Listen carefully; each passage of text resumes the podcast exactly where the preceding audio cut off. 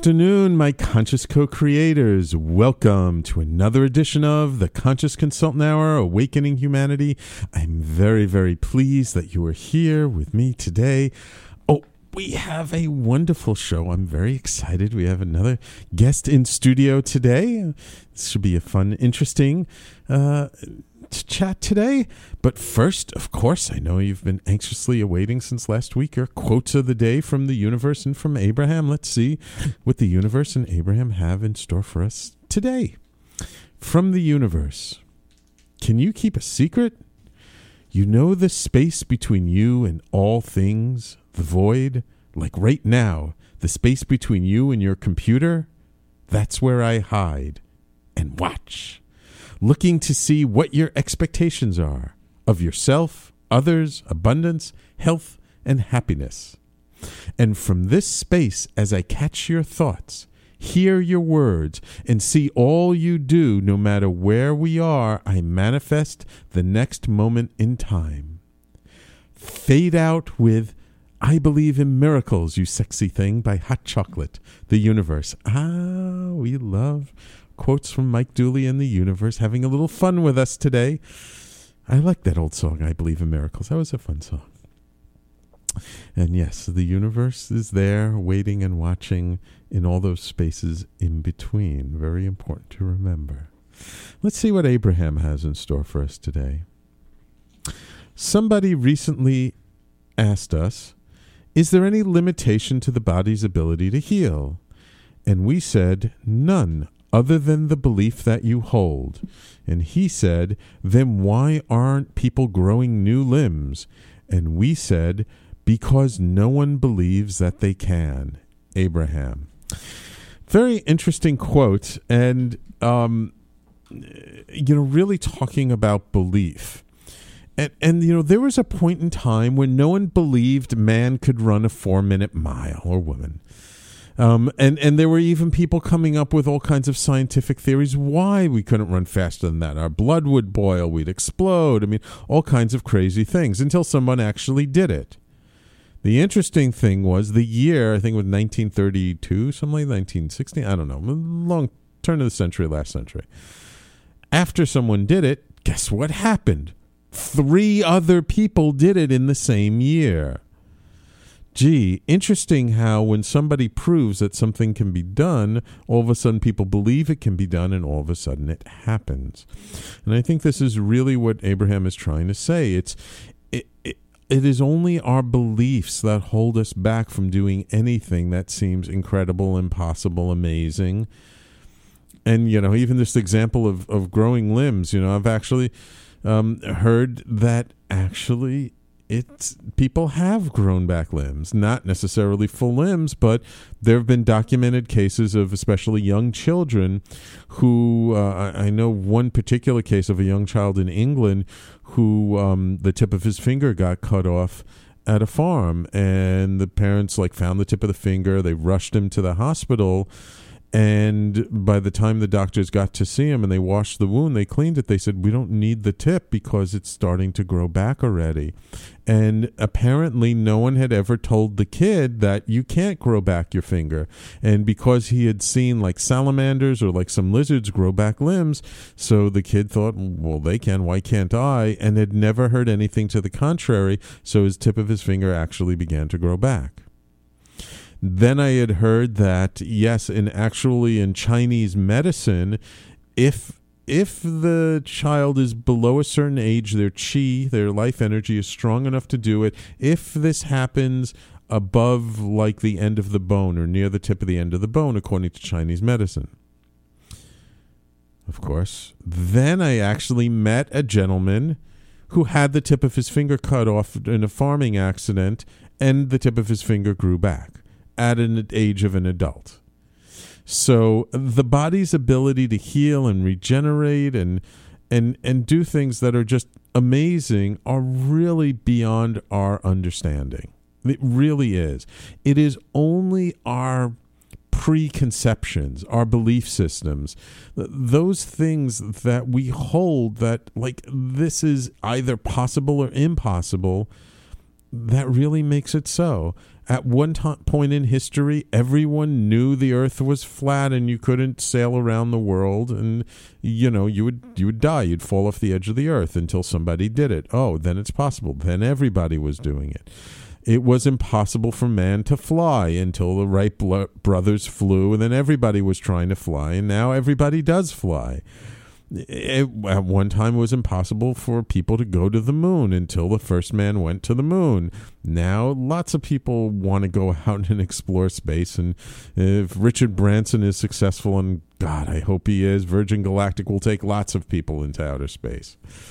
So what holds us back? It's really our beliefs and really how we vibrate, how we believe in these things and how we send that energy out into the universe. When we believe we can be successful at our business, the universe brings us those things to help us to be successful at our business. When we believe we can be a you know world renowned author, when we believe we can be an amazing consultant, when we believe we can be a healer, we can be a teacher, we can uh, you know raise our children. When we believe that these things are possible and we act as if they are possible, sure enough, the universe bends itself to our beliefs. And it's an amazing phenomenon and one that needs practice, practice, practice, practice. And I'm a big believer you take the baby steps first. Do the little simple, easy stuff first and then build upon that. So, two wonderful quotes of the day. Uh, from the universe and from Abraham. I hope you enjoyed them as always. And kind of interesting quotes for today's guest. I'm really, really excited to welcome to the show Sophie Wade. Sophie is the founder and future of work strategist of Flexcel Network. Uh, Flexcel Network provides strategic consulting services to corporations to help them make the necessary and significant transition to the imminent quote unquote future of work environment. Flexcel Network also helps employees and independent workers adapt and start productively managing their new latticed and or diversified careers. Um, she's lived and worked throughout Asia, Europe, the U.S um, for years and is really becoming a thought leader about this whole concept of the future of work. Um, she is also the president of the local New York City chapter of the National Association of Women Business Owners, also known as NAWBO. And so we're very, very pleased to have her here in studio today. Welcome to the Conscious Consultant Hour, Sophie. Thank you so much, Sam. It's a pleasure to be here. It's wonderful having you. Of course, first I have to ask you because I also see in your bio that you have a BA in Oxford University from Oxford University in Chinese. Well, Ni hao. Uh, Why Chinese? Why Chinese? Um, at English University, we are you, you, focus very much, and you do you know um, one subject. And prior to that, um, at high school, you also narrow down, and I was doing science, ah. and I didn't feel like doing just science at university. So you either do um, from what I, from what science you could either do law, uh-huh. science, or something weird. Oh, so okay. I went for something weird, weird. and and ended up loving it. Really, I really, really enjoyed it good, because good. it was the poetry, philosophy, culture, history. Absolutely fascinating. So, how, would you say that has served you in ways you didn't expect later in life? Um, yes, I mean, I actually after university I went and spent about five years on and off living out in Hong Kong, and that oh. was incredibly enriching. Wonderful. One of the most um, amazing things for me that really helped me is when I first went out to live in Asia, mm-hmm. actually between high school and university, mm-hmm. and um, I was sitting at dinner with someone, and they were low down next to their bowl and mm. I was high up mm. and spilling rice and things like that. and I really I start I'd always thought that sort of table manners were kind of objective right. and then soon found out that that was not the case and people yes. spitting on the road or burping in your face was right. and so it, I really had to start from ground zero mm. and I really mm. it was it was a complete restart for me and then I realized how different we all are and how our perspectives and cultures are so different and that really yeah. helped me bring a different perspective back home. Wonderful, wonderful. And really, the reason why I ask about this and I bring up these things is because I think this is really indicative of the change that's happened in the world in the world today, I mean, when I was a kid, the idea, I mean, yeah, there were some people maybe studying abroad and going to different places, but not so much. I mean, as little as, you know, 50, 60 years ago, the, the idea of having lived and worked in many different countries and, and having these different cultural experiences was pretty exotic and reserved for just those who really came from very well off families. And today, that's not the case anymore, is it? Certainly not in the US. I mean, I have to say, when I first came here about 17 years ago, Mm. and I lived in LA, which is six hours away from New York, and I realized how big this country is. Yes. I was like, there's a lot of stuff you can do before you ever have to go anywhere else. That was a big eye opener for me. Yeah, yeah. Um, but I think yes, it's it's cheaper to travel. It's easier to it's cheaper to phone other people in other countries, Right, and I think that really changes the dynamics, the cross cultural dynamics. Right. And so this really has uh, created so much more communication and interrelations. And it's also as uh, it's accelerated the pace of change tremendously and, and, and with the development of technology and everything else. So that you know 30 40 50 years ago who how many people talked about the future of work no, and and No. it really goes to your your point about um, having a different perspective and and uh, how things. If you believe that things can change, we we were taught in a certain way. We were sort of programmed in our schooling in a certain way, and as we grow up, we didn't we didn't there weren't any we didn't feel that there were any choices, and so we didn't Mm, make any right. choices, and we didn't think about things being different. different right, right. Um, and I think now with technology, that's enabled a lot of choices, a lot more choices right. which has enabled us to think much more differently about the future of work. But certainly there were there was there was there were no different options back then, Right. and uh, so it's you know it's a, a really different uh, playing field right now. Right. Yeah, it's much more acceptable to kind of look at things differently, and and and and, and it's just the. Uh, I think people just realize that what we once held as being true for so many years is no longer true anymore, and that uh, you know what what served us two, three, four, five years ago can be obsolete in a day, in a week, in no time. It's fascinating how um, how you sort of see what make the, the, the companies that make up the S and P change so dramatically Yeah. quickly now these days. Yeah. Um, and I think, uh, you know, what we're looking at right now, I believe, is the the fact that the millennials are looking at the practices that we've had and Mhm. kind of going, "That doesn't work. Yeah. Are you kidding me? Let's try something new." I think that's what we're looking at now. Yeah, absolutely, absolutely. Okay, great. So it's time for us to take our first break. Um, when we come back, I just want to talk a little bit about why you decided to really focus on this idea of the future of work, and then let's uh, delve into a little bit of uh, how different things really are today. Okay. Look forward to it. Wonderful, Sophie. So, everybody, please stay tuned. You're listening to the Conscious Consultant Hour, Awakening Humanity, and we'll be right back.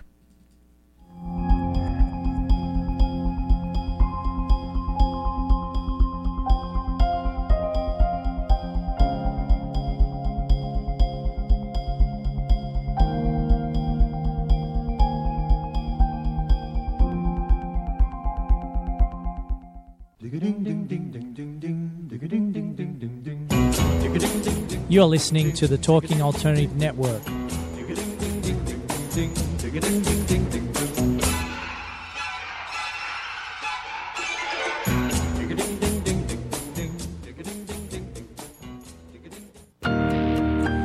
What are the latest travel trends?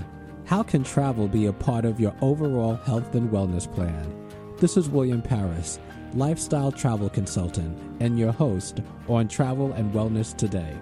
Join me on Thursdays at 12 noon Eastern Time for travel chat, travel tips, and travel news updates.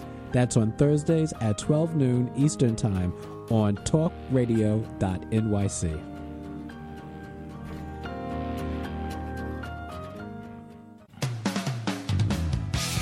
TalkingAlternative.com.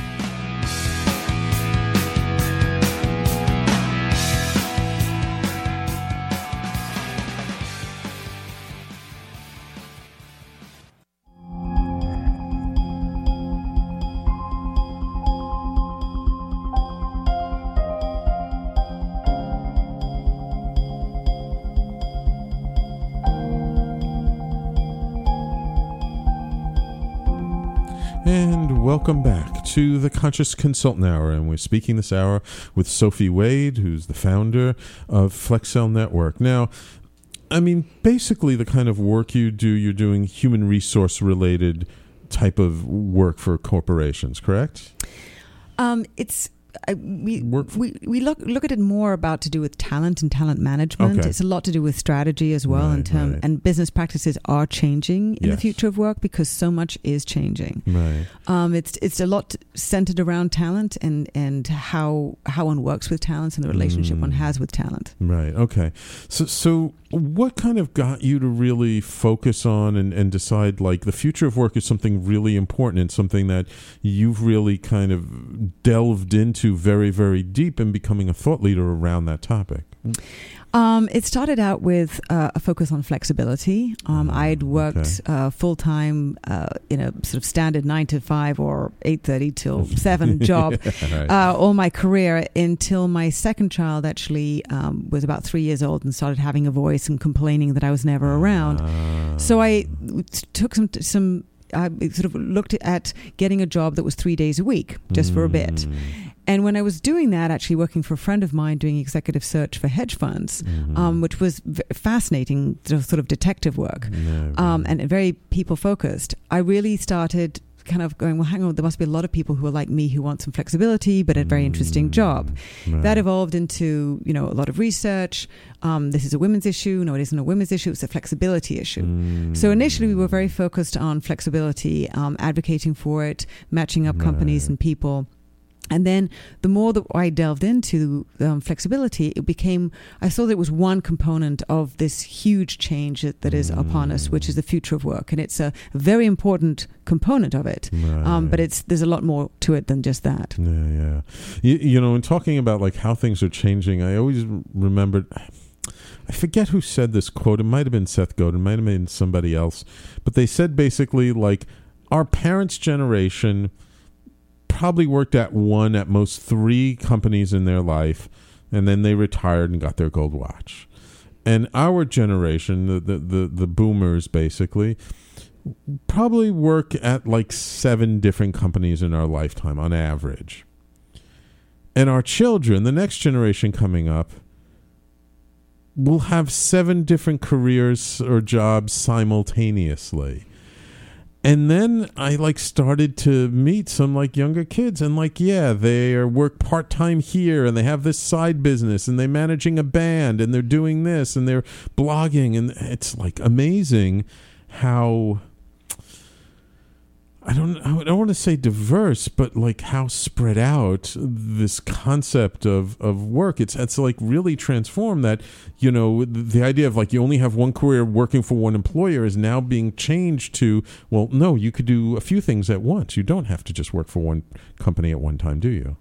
It's fascinating. I mean, we call it um, diversified careers or portfolio careers, Mhm. um, and those can so it can be in parallel or, or it can be sequential. But I think Right. people are having, and I was just talking to a woman earlier today um, who's in a bank, and I sort of said, you know, this is what you're doing now, but you know, there are many other things you can do, be doing after that, and none of them have anything to do with financial services. You have no Right, idea. right. So I think it's a very, it's a much more open. Um, open-minded, an open-ended idea to what Right. a career means right. um, uh, which is really transforming um, stigma um, and a lot of stigma about you know what you should do and what you have to do because you know honestly the 30 year jobs at one company is gone. It's is gone. basically It doesn't gone. exist and full time jobs I think also will come and go. And I think it's going to for indi- each individual.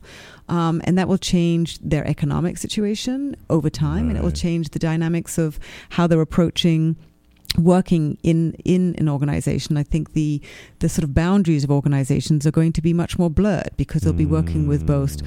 um, a lot of independent contractors as well as full-time employees some of whom then come into the organization and then are released you know it's going to be a lot more fluid in that sense Right, right. Absolutely, absolutely. Um, are there some specific companies you think are very good at exemplifying being more flexible with how they work with their employees?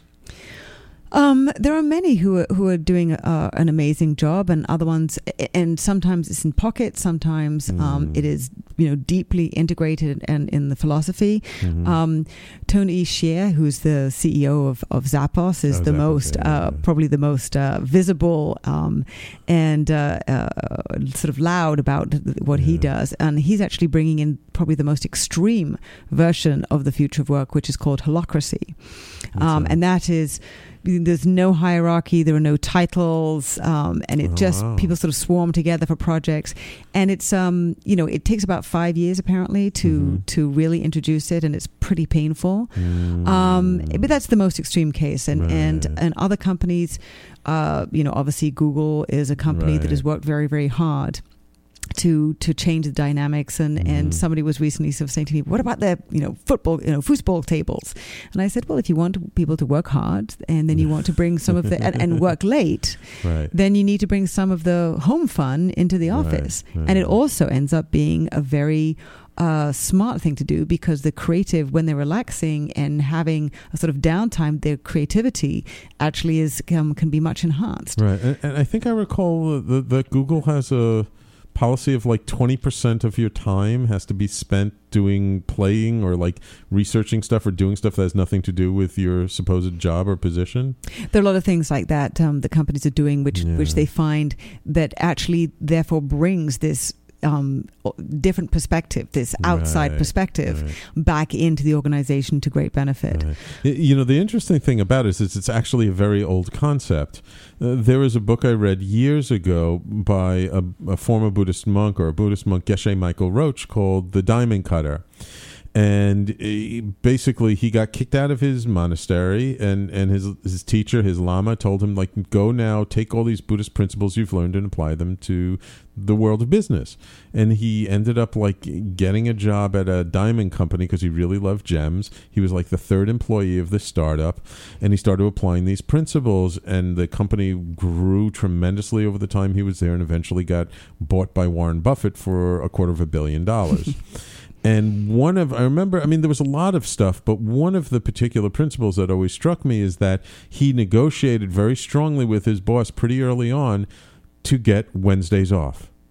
And it's based on this Buddhist idea that you need to remove yourself from the environment in order to be able to think creatively about it. Mm-hmm. So he basically would take Wednesdays off and he would do nothing related to work. He wouldn't answer his phone. I mean, back then, I don't think they had the smartphones and stuff, but like wouldn't check email, wouldn't do any of that stuff. He'd go for a hike in the woods. He would just spend time with himself. He'd play, whatever. So that then Thursday morning, when he came back to work, he was more um, energized, more relaxed. He could be more creative and would come up with really creative solutions to difficulties they were dealing with in the office.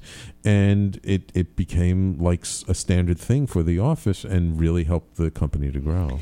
Absolutely, I couldn't agree more. And I think on a on a sort of on a longer time basis, the um, the challenge in this country culturally is that people don't fit, take vacation. Yeah. For example, um, I actually went to a vacation summit. Which, in and of itself, is insanity. The fact that it was needed to have a day where companies were encouraged to come and persuade people to get their employees to take the vacations. 429 million vacation days went unused last Wow. year in the Oh, US. And that's because, you know, and this is this is people's paid time that they should be taken up. yeah. The problem being is if they don't, they won't be as productive. They will be more stressed Right, out. They don't get to sort of decompress properly, which needs to be two weeks at a time, at one time. right. So there are a lot of very bad repercussions of not actually taking the downtime that you need. I mean, it's so mind boggling to me. Why don't people take their vacation time? Um, a lot to do with fear, and um, and you know, feeling like they're irreplaceable or wanting to be irreplaceable. But also, if they don't do their Mm. job and they don't finish this, then you know I'm going to get in trouble. And and Right. and you know, it's also about creating boundaries. And I think in this world where we have so much technology and you know, smartphones, and we're checking emails too late, and Mhm. um, and you know, we really need to the, the, the discipline that's needed to actually create boundaries Mhm. for ourselves, whether it be you know work or vacation, or taking time where your your smartphone is to the side, whether it's, you should be sleeping or playing with your kid or whatever it might be. Right, You know, those boundaries are hard. Managing one's own career really effectively, and that includes those boundaries. You know, it's not easy. No, no, it's not. And and that reminds me of there's a I think it's a Disney commercial with the little kids saying like, you know, just take one more day off, like, you know, of all the vacation days lost. That's stupid. And it's like it was such a cute little commercial, but I'm just like it's insane. I mean, I I just can't relate to this because I've been working for myself since 1993, so it's been quite a long time since I've worked at companies. But believe me, every year I took my paid vacation days. There was no way I was getting out of it. Sometimes it got delayed slightly because there were projects coming up. But um, as I recall at the time, if people didn't take vacation time, it was usually because, I mean, as you said, fear, but it was like there was so much expected of them at the companies because companies were downsizing. You had more responsibility, and it was there wasn't enough time in a day to get all the things done that you needed to get done. We should remember, though, that um, which I found out at this vacation summit that um, paid vacation was actually brought in by corporations around Oh, the, in, in the early 1900s. It wasn't a government. it was the Oh, I co- didn't know corporations that. found that people were burning out, and so it was kind of like, shoot, we need to actually do something to help them recover, rejuvenate, come back, and then they have more time, they have more energy, they have they've got a different mindset. That's so, interesting. Yeah, so um, it's uh, and it, and it goes as you say. There's a the, the challenge going forward is is a real focus also on creativity and collaboration and innovation, and some of those things are going to need to be by taking space, um, by Mm. you know potentially working in remote offices in remote locations, so that just a different a different environment can really be Right, helpful to right. sort of giving a different perspective or Right. uh, sort of you know a, a opening up of one's um, you know creative juices or whatever. So just just quickly before we go to break, I, I remember we had a conversation, and you mentioned kind of on the other end of the scale, there are now companies that are offering unlimited vacation days to employees. I mean, that's incredible. Um, yes, Richard Branson is one of the uh, Yeah. most uh, visible people who's done that. Um, You know, other people, it- uh, other companies, it's challenging because they found that if they do offer unlimited, people don't take any. So they've done mandatory vacation. Wow. Um, and also, uh, or and and U.S. Travel, I think it was, who, which was at the Vacation Summit, Mhm. um, gave their employees five hundred dollars if they took all their vacation days. Wow. Um, and then it got up to 91%, I think, were, were Wow. taking it.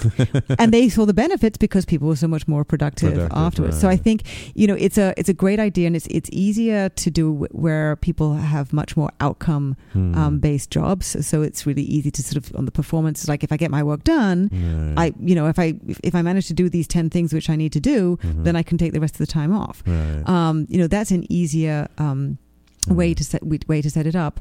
But it, it really depends on the on the company as to what makes sense. But the very concept of it, Right. and even the concept of you know happiness as being a corporate objective, Right. these things are are very exciting changes. Yeah, absolutely. Absolutely. Great. So that sets us up for next segment. Let's actually talk about the future of work. let's see what are the trends, where do you see things going, and let's see where, where the future will take us, huh? That's that's great. Wonderful. So, everybody, please stay tuned. You're listening to the Conscious Consultant Hour, Awakening Humanity. And of course, if you'd like to call in and ask your own questions of Sophie Wade or myself, the call in number is 877 480 4120. We'll be right back after these messages.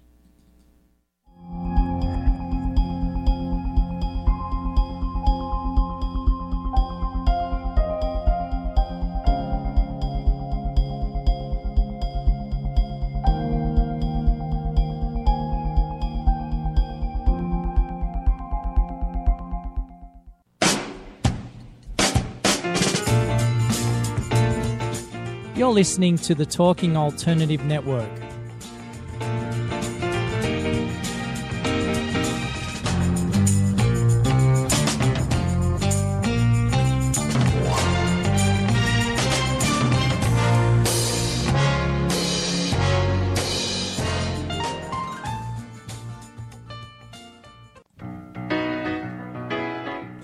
I'm the aptly named host of Tony Martignetti Nonprofit Radio, big nonprofit ideas for the other 95%. fundraising, board relations, social media. My guests and I cover everything that small and mid sized shops struggle with. If you have big dreams and a small budget, you have a home at Tony Martignetti Nonprofit Radio. Fridays, 1 to 2 Eastern at talkingalternative.com.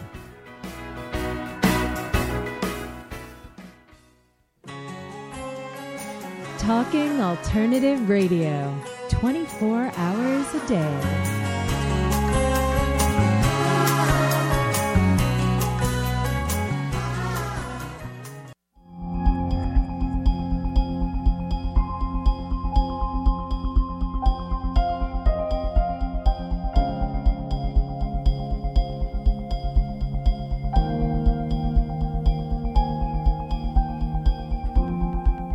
And welcome back to the Conscious Consultant Hour, Awakening Humanity. And we're talking with Sophie Wade this hour all about the future of work. So, Sophie, tell us, look into your crystal ball and tell us, you know, what are you seeing as the trends today that are really going to affect the future of work, the work environment, and how we're going to be doing things? Um, so it's it's really uh, driven. I sort of summarize it most easy. It's Mhm. driven by technology and millennials. Mhm. Technology, in the sense that that is enabling us to work in different Right. places in different ways. Um, and millennials, as I said, you know, at the beginning, it's um, I And- think they're looking at, at what we what And millennials past. aren't so young anymore, right? People used to think of millennials as like, you know, the teens and the 20 Right. something years old. They're not 20 something years old anymore. They're not. They're not. No, it goes up to 35. Yeah. Um, and so they, I think they really have looked at the, you know, the generations above them and said, you know, Mhm. do you see how stressed you are? You know, Right. you- you're not healthy. You're stressed. Um, you know, let's just try a different way of doing things. I think that's where it comes from. But these really lots of changes that we need, and, and you know, all the other generations, the other generations, been wanting as well. So Right. it's a lot to do with um, you know flexibility. That's a core piece of it, and Mhm. working, which does not mean fluidly. It just means working in a different. Um, it could be uh, you know starting earlier and finishing earlier. It could be compressed Mhm. work week, Mhm. or it could be you know consulting part time. Um, there there are many different ways to work flexibly, uh, or full time fixed hours, but just working from home. Right. You know, so there are many different ways um, to work in a in a different in a different with a different structure or a different framework that makes your working situation work better for your life Right, and your other right. situation whether it might be an elderly parent or kids or Right, you know right. whatever that might be um, culture is a the, the sort of the core component really which everything radiates out from Ah. radiates out from Okay. and that really is about a purpose driven culture and so Ah. millennials in particular are very visible in wanting to work for companies that show them why they should Right. what what they're contributing to that's going to make a difference. Right, right. Um, and, and that I- are aligned with their own values as well. Exactly. They are choosing to work for those companies because they're aligned. And Right. so and I think any company, no matter if you're making widgets or whatever, you can always articulate the value that your company um, is is develop, is choosing to to create. Mhm. Um, you just need to be able to actually you know put it down and and um, communicate it. So I think a lot of companies don't ha- aren't able to communicate it or haven't communicated it, and that's going to be um, a, a key ch- challenge for many companies to do that. So uh, uh, culture, flexibility, um, boundaries. A lot of the challenge of these boundaries going away Right, because of technology yes. um, uh, because of the increase in freelancers, where these sort of more a- amorphous organizations. yeah. Hierarchy is another one. Right. I uh, spoke about holacracy. So, um, really, when you have, um, for example, millennials who are very, who much more c- can be much more knowledgeable um, and sophisticated about technology than than uh, people above um, above them in the organization, Mhm. they can lead a project if it is technology focused, and that sort of can flip the sort of seniority um, authority. And the really what that means is that you start to have a more fluid understanding of Mhm. who's actually responsible for a project and what that means Mhm. in terms of hierarchy and giving you know hierarchy fading away to a certain extent Mm. which is is a very difficult and sometimes um, very challenging for people who've been very used to structured Hmm. organizations. And I think we're going to have frameworks rather than structures in organizations. Ah, okay. Okay. Um, so that's a bit another big change. Uh, Is it also? Uh, have you seen also a movement sort of away from sort of working from a company as an employee and people being wanting to be more entrepreneurs themselves, or is that just more a side effect of the fact that so many major corporations have downsized and there are just no jobs, as me- or at least not like there used to be?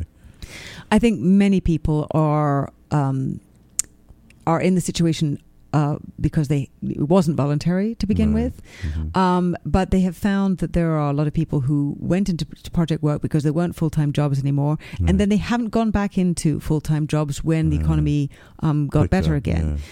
yeah. Um, entrepreneurship is a is a different animal, and you know there are Yeah. people who sh- are are destined to be entrepreneurs, and other people who are not, and there are people in the middle, and they're trying to work it out. Yeah. Um, some of them are going to work with startups, some of them are sort of contemplating an idea, Mhm. and there are more micro businesses or solopreneurs, which is sort of Mm. in between a freelancer and an entrepreneur, where you can have a very small organized, you know, very small business, but it's Right. it's, it's almost that you're a freelancer. Right. Um, so I think you know that that's a it's a challenging question that you have to really sort of dig in and, uh, and find out are you the right person to be an entrepreneur? There's a lot of risk that's involved. Yes. Um, but really, you know, freelancers have to do their own sales. They have to do Yeah. their own, you know, work out how to sort out their own bookkeeping. Absolutely. They're not that far off from being a sort of small entrepreneur. So it's Yeah. a very different landscape for workers. Uh, Absolutely, and I, I- even in, in in corporations now, just the idea of having like a personal, even if you work for a company, of still having a personal brand, and still kind of like you're selling yourself on your skills and your ability, especially if you're you know progressing in the company. Now there's not a hierarchy, but you know moving up the ladder, so to speak, and you're doing better and you're excelling and you're being given more responsibility and stuff. You're kind of constantly selling on that idea that you're competent and you are able to handle more responsibility.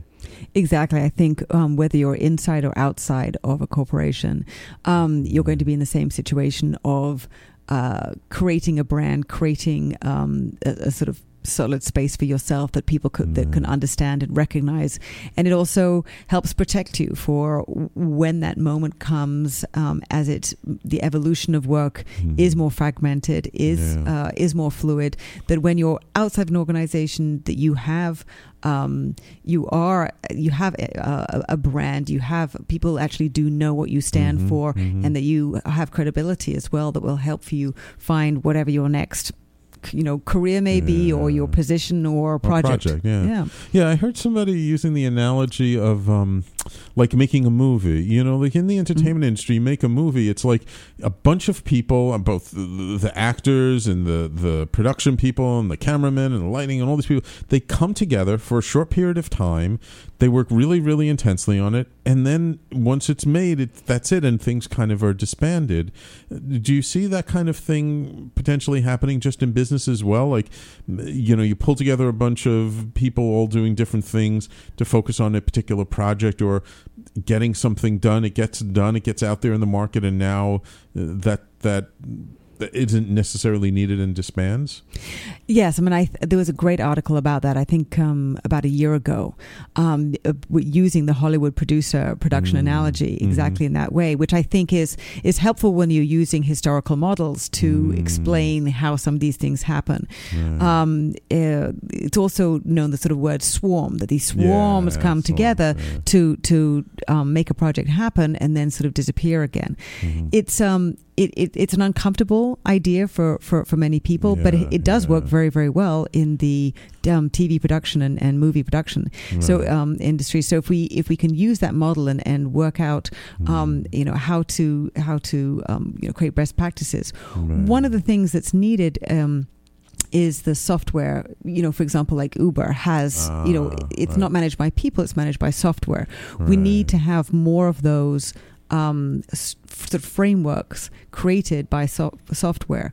And there's a lot of money going into HR technology um, Mm. and other um, applications like Slack, for example, which is a way to have um, projects work across boundaries, across Mhm. company bound- boundaries, so that there's one there's transparency. But anybody, wherever they might be, whether they're in the Mm. corporation or not, can be working on a project, and everybody knows what's going on.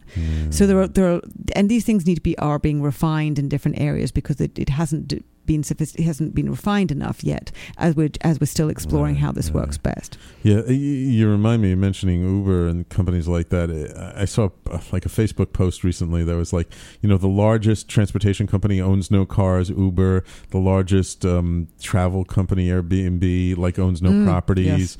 And there was a third one. I forget what the third one was, but it's it's like now with these disruptive sort of technologies, you don't necessarily have to have all the resources under your roof that you did before, but find a way of enabling people who maybe have it in a distributed fashion.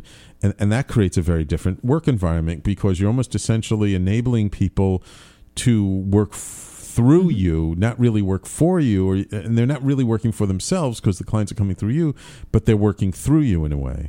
Exactly, and this is where I sort of talk about the framework. So, Yeah. in in this new um, work setup, you have companies which are enablers of sort of flexible working enablers by Yeah. by by creating this framework that people can work flexibly within. And they have a lot of control over their lives and how and when they want to work, which is a very powerful in comparison to some of the constraints. There was an interesting article which was sort of saying between the um, some of the hourly shift workers versus the, the of today Ah. versus the Uber Right. workers and who has more control and um, over their destiny and it and it really is uh, on the um, the the the on demand economy there are, I mean Yeah. there are other things which need to change to to make it work better Right, right. um, but I think uh, there are some there's some very positive changes yeah, going yeah, forward. yeah. So t- technology is kind of leading the pace, and and kind of trailing behind it. Actually, are the laws and the policies yes to kind of govern it because you know Uber has been taken to court, and I think Mhm. there's some big case in California now, which is really going to affect the future of Uber, right? Correct. I mean, I th- what I see happening, and there've been a couple of articles around about it, is there's going to be something in between a 1099 and a W two. It makes total sense that that, that there, Yeah. there needs it's too black and white, and in fact, there's a lot of lot of gray area in between. right. But I think right. it it makes the most sense for there to be some place in between, somebody who isn't. Um, you know, might have benefits, but is an independent contractor, Right. pro rata for the time that they're they're working. I don't know how it's going to evolve, but that's something because um, the policies tend to come from the private sector in this country. Mm. Um, and so we're sort of watching it evolve, just like parental leave seems to be Mm. coming now. Hmm. Interesting. Um, just real quickly before we go to break, because as you said, it, it the private sector drives a lot in this country. Is this country kind of setting the pace in this in the terms of the flexible work environment, the future of work for the rest of the world, or is it kind of evolving simultaneously everywhere? It is the laggard by a long way. Actually, I don't know. Uh, in the in the Western Hemisphere, um, the Europe is way in advance, and in fact, Yeah. um, f- many fewer people, m- many fewer women leave the um, corporate workforce when they have kids because they don't have to. There's so much more flexibility. Ah, and in fact, in June of last year, um, in the UK, the right to request flexibility became mandatory for all employees who've worked at a company over 26 weeks. wow, And it had evolved over time. Um, it was actually first Yeah. given to parents with kids under six, and you know you can't make those discriminatory policies here. right, right, But it really allowed um, them to try it out, right. see the studies, see the feedback. Great feedback. Um, you had you know less stressed workers. You had Right, people who could focus and be more engaged on their work and Right. and thankful and, and loyal about it. Right. And as a result, it is now mandatory. And that's Wow. Scott Stringer, who is comptroller in New York City, Ah. is actually pushing for the private that for the private sector here in New York, in order that New York can still attract and retain the Right. best talent. Talent. Wonderful, wonderful. Okay. Believe it or not, it's time for us to take our last commercial break of the show. Time flies so fast when I have such interesting guests. So, um, when we come back, I want to touch upon pay and how the future of work is going to affect how we get paid and have a little example I'm curious to get your perspective on. So, everybody, please stay tuned. You're listening to the Conscious Consultant Hour, Awakening Humanity. My guest this hour has been Sophie Wade, uh, founder of Flexcel Network, and we will be right back.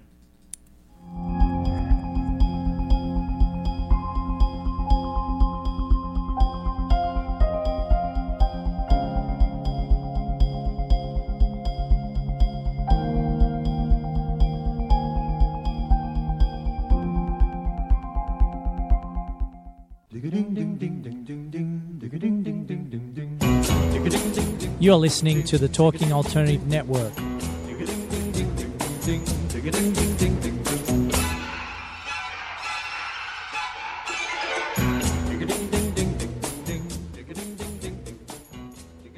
Dude, Dude. dude. Transforming Tuesday nights from 8 to 9 p.m. Eastern on TalkingAlternative.com. It's the Dudes of Disruption. The Dudes of Disruption is a new show geared toward the global tribe of disruptors who are committed to interrupting the automatic ways of their lives so they go out and leave their mark on the world powerfully. Consider every Tuesday night, 8 to 9 Eastern on TalkingAlternative.com forever disrupted. The Dudes of Disruption, disrupting your automatics. Dude. Talking Alternative Radio, 24 hours a day.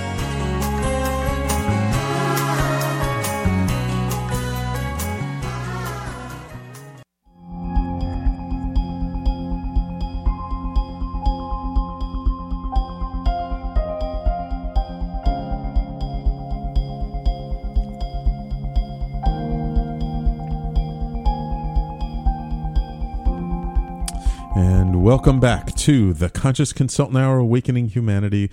We're finishing up talking with Sophie Wade all about the future of work. So, uh, in this last segment, I want to really touch upon how pay in regard to the future of work because there have been some really interesting things that have happened lately. In particular i'm thinking of this company uh, based out of seattle a gentleman by the name of dan price.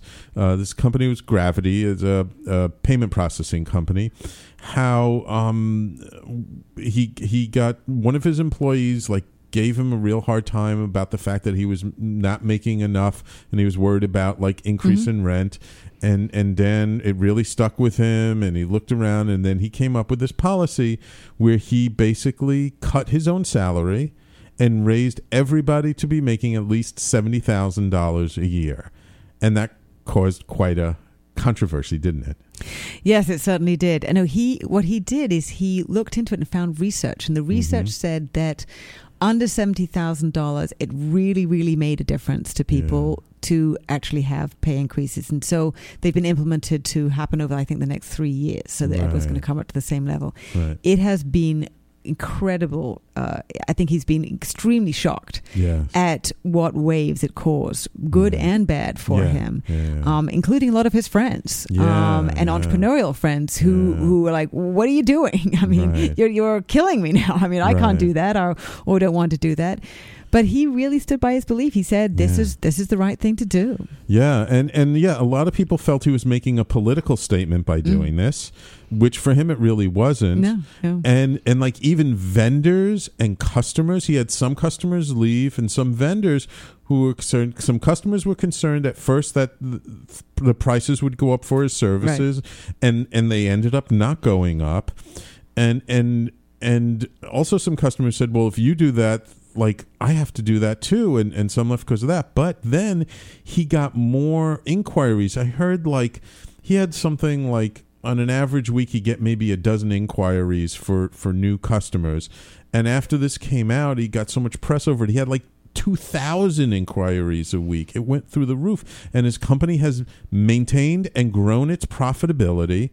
I think they said since this all started like only two employees left out of how many has he had like 120 something I'm, like? I'm not sure. And one one was a core person who'd actually been in the Right. role to to sort this out, and she actually made a. It was an interesting point. One doesn't know the whole story, but right. she did. She did explain that she. The, the, there have been some certain pushback internally because Right. it wasn't as much based on merit and Right. and um and experience.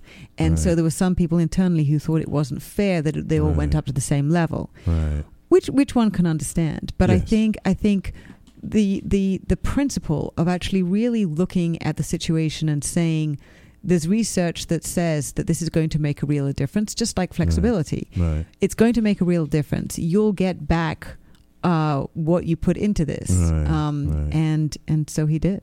And this was a real like it was just a very disruptive idea. Yep. And and I was just reminded that you know Henry Ford be, started paying his employees more so they could afford to buy his cars. Right. So it's like if you pay your employees more and they can live a better life, they don't have to worry about that two hundred dollar increase in rent they have to pay. They can focus more and be more productive at work. Exactly. They've seen also in the UK that a lot of stress for employees comes from f- understanding of their finances and financial challenges. So if they actually give coaching about financial issues completely Right. unrelated to the work of the Work. business Right, right, that actually helps reduce their stress manage their finances better and then they become both loyal because they're, they're thankful for having received the uh, you know the, the education but also they're able to fake, focus, focus on their work more and this is how flexibility works as well Right. And and it really sort of takes a company shifting the focus off of making their shareholders the number one priority and really making their employees the number one priority, the customers the number two priority, and then comes everybody else. But uh, especially in the United States, that's such a different mindset because here most companies are always worried about this quarter's earnings, what are the shareholders going to think, and maximizing profit which isn't necessarily the most conscious and doesn't necessarily mean that you want to treat your employees best. But the interesting thing is, those companies that do put the employees first tend to thrive, don't they? Well, exactly. And and Tony Hsieh from Zappos was the one who sort of said, if you focus on your employees, everything else flows out from there because the customers hear it, they get it. If they see the, the the you know and feel they feel the employees are really engaged in what they're doing, they really care about the customer service or whatever you know function it is that they're having that may be touching you know outside into you know the interacting with with with clients and customers, and it really really makes a difference. And I think if you have, you know, also the Gallup poll, um, this was a, a, a huge um, an issue which which actually drove, drove, I think, a lot of these changes. A Gallup poll in t- uh, 2013 that said 77 or more percent of people are either actively disengaged Yes, or not uh-huh. engaged in their work. Well, that means they're not making the best decisions. Right. They're not really caring. It, well, you know, maybe we should do this. Who cares? Right. And your business cannot do as well if Right. your employees aren't really caring what, about the, the choices they're making for you. Right, right, exactly. And given that we're more and more and more becoming an interconnected global economy, competition is more and more uh, intense. So that you really do need to get the best out of your employees if you're to survive long term. Exactly. It's not it's not altruism that's getting us here, although some, Yeah. some companies it is. Yes. But really, if you if you do care and nurture your employees, you know this reciprocal relationship that you can get, this trusting, uh Right. trust based relationship, will come back to you in spades. I, I had heard this concept years and years and years ago before it was pretty common. It was known as enlightened self interest. So, again, it's about sort of doing what's best for you, but in doing what's best for you, you have to do what's best for other people. So, it's sort of an enlightened way to. Um, to come about to find that that way where you're actually being more conscious and and more caring to to everything and this is also becoming more important to to employees like the millennials where they want their companies to know that they're socially sustainable that that they care about the ecology that they that what they're doing can be sustained and it's not i don't know a, a toxic kind of relationship Absolutely. And it's very interesting. There are numerous articles now about the fact that the key characteristic of leadership these days is Mhm. empathy. Oh really Extraordinary to, to, to say, but that really sums all of that up. And I mean, it, uh, enlightened self interest is a, is a, a longer way to put it, but Yes. it also a very nice way to put it. yeah, yeah, yeah. So, I mean, and I remember hearing, I was speaking with a gentleman whose son had recently graduated from college, and he found that his son and a lot of his friends were choosing not to work for certain companies because they felt like they didn't have a, a social cause. Like they wanted n- not just a social cause, but they were socially conscious that that they Mhm. were um, it stood for something that the they could that they could buy into and like some of them ended up just becoming entrepreneurs just because they couldn't find a company that shared their values No, it's it's a, a very different mindset towards work entirely. And that's Mhm. why, you know, we're focused on helping companies transition because there are so Mm. many different ways in which it's different. Right. And if you have to start with a culture and starting to articulate uh, the purpose, the, the, the, your purpose, the company's purpose for being in a very different Right, way, and right. then implement all these other things, it's distracting. I mean, the investment yeah. is worthwhile because it really, you know, if but if you're going to actually attract the top talent, and Mhm. if you're going to attract millennials who are going to make up 75% of the workforce in Mhm. 10 years' time, yeah. then you're going to have to make these changes. It's Yeah. it's um they're they're pretty radical in some Yeah. in, for some companies. Yeah, wonderful, wonderful. Well, well, Sophie, I would be remiss if I didn't ask.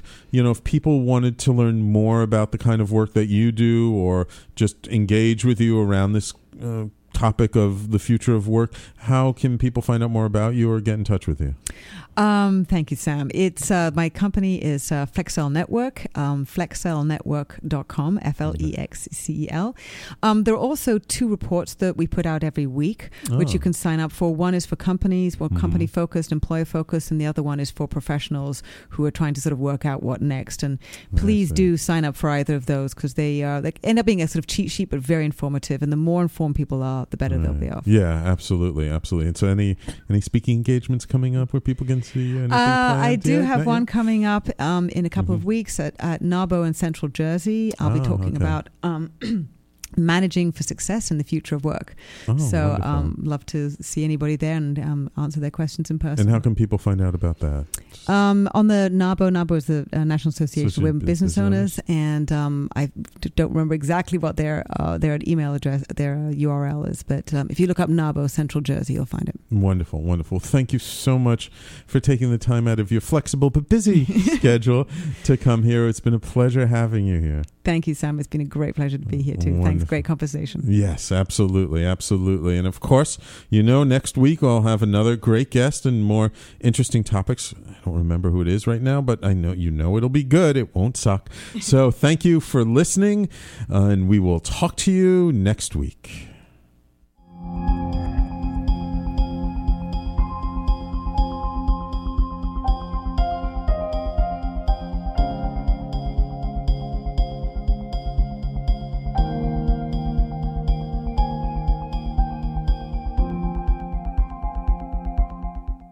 You're listening to the Talking Alternative Network.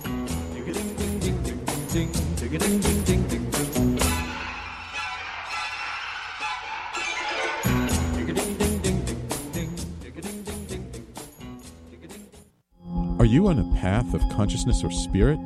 Is personal or spiritual empowerment important to you? I'm Sam Leibowitz, your conscious consultant, and I am here to answer your questions and bring you experts in all areas of life to raise your awareness and support you in your evolution. Tune in at my new time, Mondays at 1 p.m. Eastern on www.talkradio.nyc. That's Mondays at 1 p.m. Eastern on talkradio.nyc. Have you ever considered consulting a roadmap when you feel you need help getting to your destination? When the normal path seems blocked, a little help can come in handy when choosing an alternate route. Your natal chart is a map of your potentials. It addresses relationships, finance, business, health, and above all, creativity. Current planetary cycles can either support or challenge your objectives. I'm Montgomery Taylor. If you would like to explore the help of a private astrological reading, please contact me at Monty at MontyTaylor.com. That's Monty, M O N T Y, at MontyTaylor.com. You're listening to the Talking Alternative Network at www.talkingalternative.com. Now, broadcasting 24 hours a day. Talking Alternative. I'm the aptly named host of Tony Martignetti Nonprofit Radio. Big nonprofit ideas for the other 95%. Fundraising, board relations, social media. My guests and I cover everything that small and mid sized shops struggle with. If you have big dreams and a small budget, you have a home at Tony Martignetti Nonprofit Radio. Fridays, 1 to 2 Eastern at talkingalternative.com. Dude. Dude. Dude. Transforming Tuesday nights from 8 to 9 p.m. Eastern on TalkingAlternative.com. It's the Dudes of Disruption. The Dudes of Disruption is a new show geared toward the global tribe of disruptors who are committed to interrupting the automatic ways of their lives so they go out and leave their mark on the world powerfully. Consider every Tuesday night, 8 to 9 Eastern on TalkingAlternative.com forever disrupted. The Dudes of Disruption, disrupting your automatics. Dude.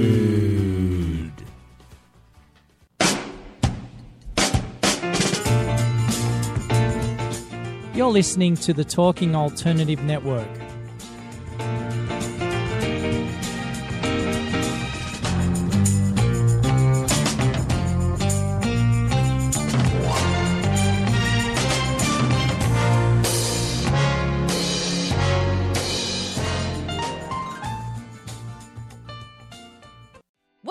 Special about Hero Bread's soft, fluffy, and delicious breads, buns, and tortillas? These ultra low net carb baked goods contain zero sugar, fewer calories, and more protein than the leading brands, and are high in fiber to support gut health. Shop now at hero.co. Everybody in your crew identifies as either Big Mac Burger, McNuggets, or McCrispy Sandwich. But you're the filet fish Sandwich all day. That crispy fish, that savory tartar sauce, that melty cheese, that pillowy bun. Yeah, you get it. Every time. And if you love the filet of fish, right now you can catch two of the classics you love for just $6. Limited time only. Price and participation may vary. Cannot be combined with any other offer. Single item at regular price. Ba da ba ba ba.